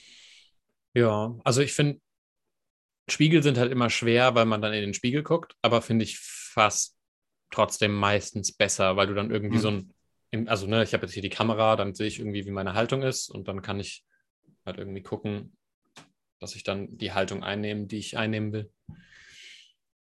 Oder so die. Weiß ja nicht, wobei es ja nicht, äh, ist halt oft auch so ein, äh, manchmal so ein Methodending, wo manche dann sagen, ja, immer gerade sitzen und äh, mhm, ja, ja, immer genau. gerade stehen, aber also unser Körper, äh, unser Körper hält schon viel aus und es gibt ja. ein interessantes Buch von John Sano, äh, der auch gesagt hat, äh, dass unser Rücken alles andere als instabil ist. Ähm, mhm. Der ist eigentlich dafür gemacht, den ganzen Tag gebückt zu laufen und Sachen vom Boden aufzuheben. Äh, und wir modernen Menschen denken eben, wir müssen die ganze Zeit gerade sitzen und gerade stehen.